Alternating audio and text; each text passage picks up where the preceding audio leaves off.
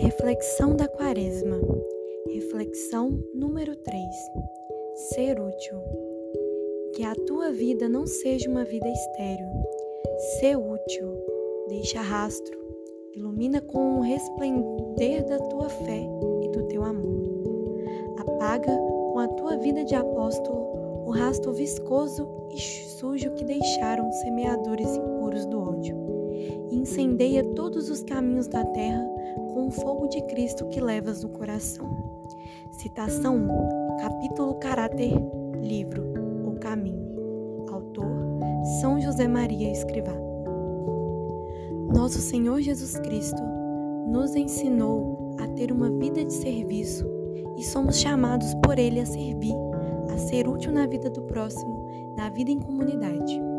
Vamos refletir como nossa vida tem sido útil para nossa família, para nosso trabalho, para nossa comunidade e como estamos combatendo o ódio e espalhando o amor com as nossas atitudes diárias de serviço. Como podemos buscar ser úteis nesse período de quaresma na vida de nossos irmãos?